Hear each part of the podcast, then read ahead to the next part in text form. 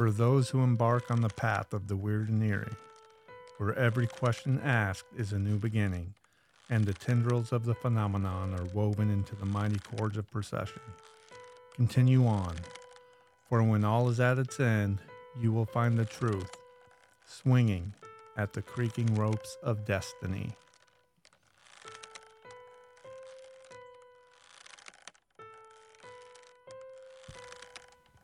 Hey, everybody. Welcome back to the Creaking Ropes of Destiny. As always, I am your host, Kenneth. I want to thank you for joining me this week. I am sorry that this episode is getting out late. People on the Discord know that I had some family emergencies I had to take care of, and I really wanted to get this out as normal at the very beginning today. Um, wasn't able to do that. Um, all the links, Discord, Instagram, website, all that are going to be in the show notes. I hope you check them out. And with all that being said, this is probably just going to be a quick hitter. I just I I just want to get something out is really what I want to do. So, first off, thank you to everybody in the Discords, Appalachian Intelligence, Hollow Sky, Creaking Ropes to Destiny Discord. You guys have sent me tons of love, tons of love and prayer uh, with everything happening. And I want to thank you so much for that. Amazing. Could definitely feel the uplifting uh, energy coming my way. So I uh, I have a book called Conspiracy Files: Paranoia, Secrecy, Intrigue. It's by David Southwell and Sean Twist uh, published in 2004. So, granted, you're talking like 20 years ago, so some of the things may have changed. I will primarily try to stick to what's in the book. I, uh, I picked out two stories from the technology section that I figure I'd just talk about real quick. The first one is VALIS, V A L I S, stands for Vast artificial living intelligence system. Now, uh, quite a few people have said they have had contact with this system, this entity that's behind it. First one I'll talk about is Philip K. Dick. Yes, the author behind the greats such as Blade Runner and Terminator. He said back on February 2nd in 1974 while answering the door for a delivery driver, he was hit by a pink beam of light. By via telepathy is basically what, what he was saying. And to the point where this entity, this intelligence, told him about his son's birth defect while his son was still in the womb before anybody had any idea about it. That's what he claims and he, he says there's numerous things like this that happen. The book didn't go into a lot of detail about it, but just know that Philip K. Dick said that he was receiving messages from an intelligence system, from an entity from somewhere out there. The next person, which I am sure everybody has heard of, the one, the only, the infamous Uri Geller the psychic remote viewing with, with the CIA and the, the SRI, you know, the Stanford Research Institute. He claimed that he was receiving messages and everything from Spectra. Okay, and he said Spectra was a supercomputer that was orbiting the Earth. The Black Knight satellite. He didn't say that that it was the Black Knight satellite, but so basically he's just saying there's there's the supercomputer that's orbiting Earth that's giving him messages. Now, as much as Uri loved to talk about everything he did and everything he was doing, all of his remote viewing and, and his psychic abilities, Spectra was the one thing he rarely ever talked about. And and and they say that a big reason he didn't honestly is that because the CIA was more into his uh, communications with Spectra than they were the entire rest of everything he was into. And so, be, because of that, he didn't talk about it much. He chose to not talk about Spectra because it was so big to the CIA. And the last one that I had never heard of his name before, um, maybe you have, Dr. Jack Sarfatti. Um, he was like a physicist, and he he spoke about when when he was a kid, when he was thirteen, he he started hearing the voice and having contact with a Valis like being. Um, so basically, some some vast artificial living intelligence system, something very like that, some entity behind it that he was receiving messages from. Now, he's a physicist, and he he came out and said this in the '70s, and it was basically cutting off his own lifeline. I mean, he threw himself out there by saying he was having contact with an other entity of some kind. And th- those were the like the only three people they really talked about throughout all of this in in the book. It was only a couple pages long. And and mu- much to like what I talked about last week when you had Nikola Tesla and at times Steve Jobs and all these people that said they were having communications with this entity or whatever, this outside otherworldly entity that was giving them messages and everything. Here's three people from the last century that claim to have had the same thing. Now, this book goes on and it does this thing about usual suspects. It's kind of what it's like. Who could it possibly be? Now, the main one they talk about is that it was a secret Russian microwave transmission. Um, going back the Cold War, the Soviet Union, that the scientists had developed this technology to transmit communication, images, and things like that through a microwave transmission. Now, that could be very, very possible. I mean, you take all the instances of like Havana syndrome and all the other crazy stuff that's been happening 5G towers and all that. And, and you start to think, well, if there was a technology like this, probably would have came out in like the 60s or 70s most likely. And then they go on to like the unusual suspects. So basically a time traveling computer would be what they, they classify as an unusual suspect is that there, there's been this computer that's beyond quantum capabilities that has been able to travel through time. So, and that's how it, it's able to tell things about the future that haven't happened or or things in the past that we haven't discovered yet.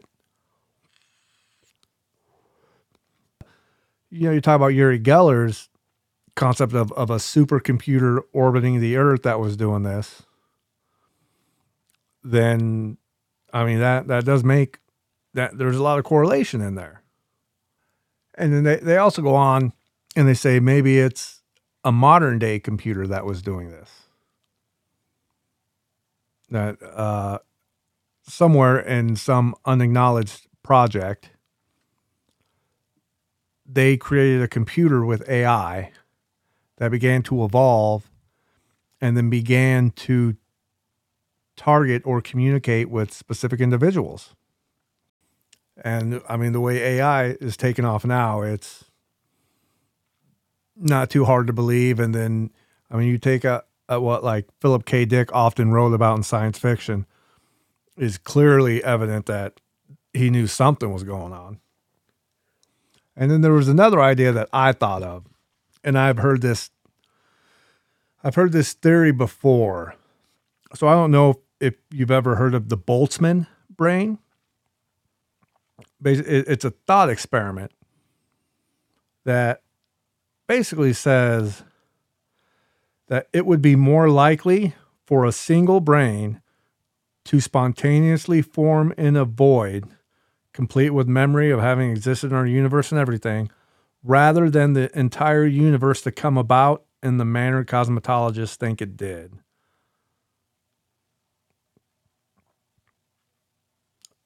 And it, it, it's oftentimes used in like thermodynamics, just saying that in a void, these particles in, in quantum theory that can that can just appear out of nowhere could, in essence,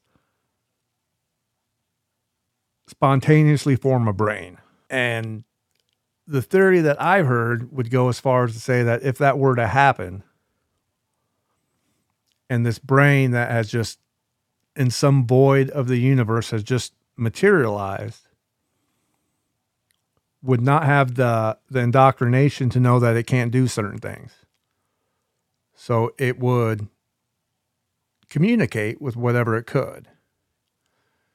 So a boltzmann brain could be the concept behind these messages that are sent to these people, these communications they're having, as well as this Boltzmann brain becoming sentient and wondering exactly where it came from potentially would create a simulation to figure out what happened.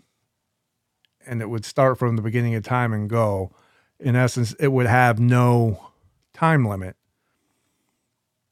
And and in that theory, we're all in the simulation of a Boltzmann brain as opposed to the simulation of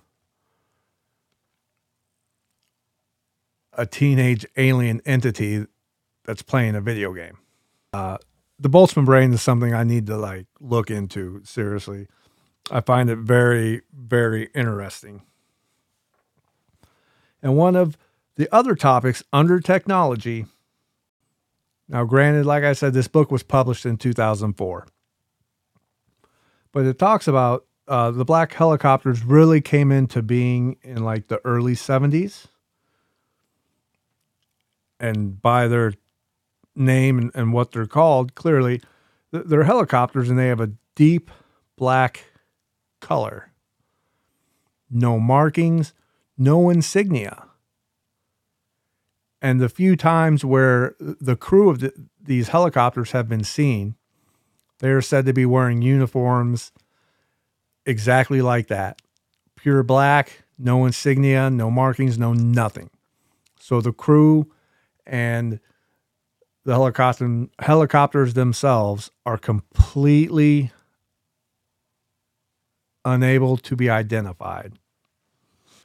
Now, one thing I, I did find that like so since the the whole black helicopters have come in, as of the publication publishing of this book, there has never been an official e- investigation or explanation by any U.S. authority. And there's there's just some little things like typically they are found in rural areas, in rural areas, and, and a lot of that is focused in uh, Texas and Colorado. Now we do know out in, in, the Southwest United States, Colorado, the, the Four Corners down into Texas, a lot of area, a lot of military bases, a lot of top secret military bases. Um, so if it were to be something with the government, that would clearly be a place where it's at. Now, however, they, they have been known and have been seen to like fly in small fleets or swarms across cities. Now, I remember, and I can't tell you the exact timeline, maybe, maybe like 15 years ago, 20 tops, Hear, hearing reports about these black helicopters in like Miami and Atlanta, LA, Dallas, where, where they're seeing these these swarms of black helicopters coming through, and people were theorizing then that they were what were were referred to as Viper teams or urban assault teams who would then be deployed should should anything ever happen in a major me- metropolis area, that they could be deployed and they would be very very well instructed on how to how to work in that urban environment. And then so there's a couple in in 1994 in Louisiana there was a teenager that said he was chased for 45 minutes by a black helicopter. Uh, they also talk about a driver on an interstate. I want to say it was 370. I can't be completely sure. They they didn't really go too well into detail. That was driving and followed by a black helicopter. And then there's also reports that these black helicopters disperse some kind of gas or material into the air as as well as reports that they will fire on certain people or uh, basically gang stalk with a black helicopter. And there was a gentleman in Nevada in 1995, a farmer that claims that one of these black helicopters was there. It dispersed this gas or this material, and he lost 13 of his livestock. And then six months later, no vegetation would even grow in the area where this black helicopter sprayed this mist or whatever. So, like I said, th- this book usually has usual suspects. So, under their usual suspects for this phenomenon, First and foremost, they talk about FEMA, the Federal Emergency Management Agency. And they also give a, a, a different moniker of FEMA, the, the Federal Evil Malevolent Agency.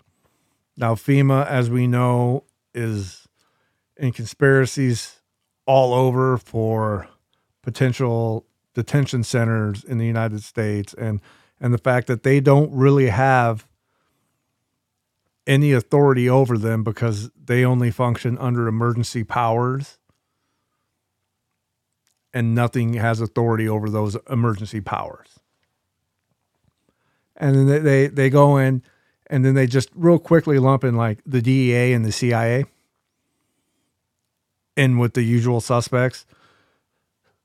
In essence, they're just saying like the US government is the usual suspect and most likely who's behind it and then they in this one they have the unusual suspects.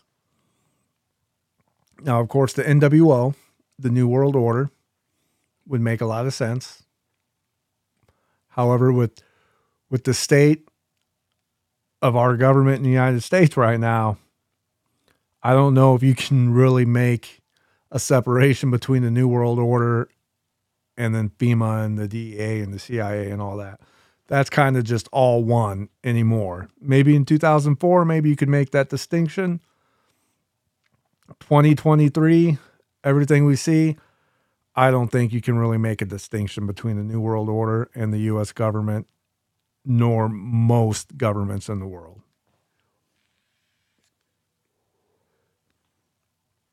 And then a little further on to a couple more aliens. And we all know that there are reports that these black helicopters are seen very often around cattle mutilations, especially in Colorado. You hear about that a lot when there's cattle mutilations that one of the ranchers or ranch hands saw a black helicopter flying around very shortly before, very shortly after. There's actually reports that they see these black helicopters uh, taking the cattle or or doing things to the cattle. And when you get in with the aliens, you got to throw in the men in black. I mean, it's a black helicopter. They're wearing black uniforms. I think it's the men in black is probably a very good suspect to have. And like I said, so those were just two things I picked out real quick just to try to get this episode out. The book itself, Like I said, Conspiracy Files, Paranoia, Secrecy, and Intrigue. I will put a link in the show notes for that book. Um, they do technology, history, missing persons, celebrities, assassinations, secret societies. They have a lot of different little topics they go into. They're real quick hitters. Um, like I said, each each one, the black helicopters and VALIS were probably only maybe two, two and a half pages tops.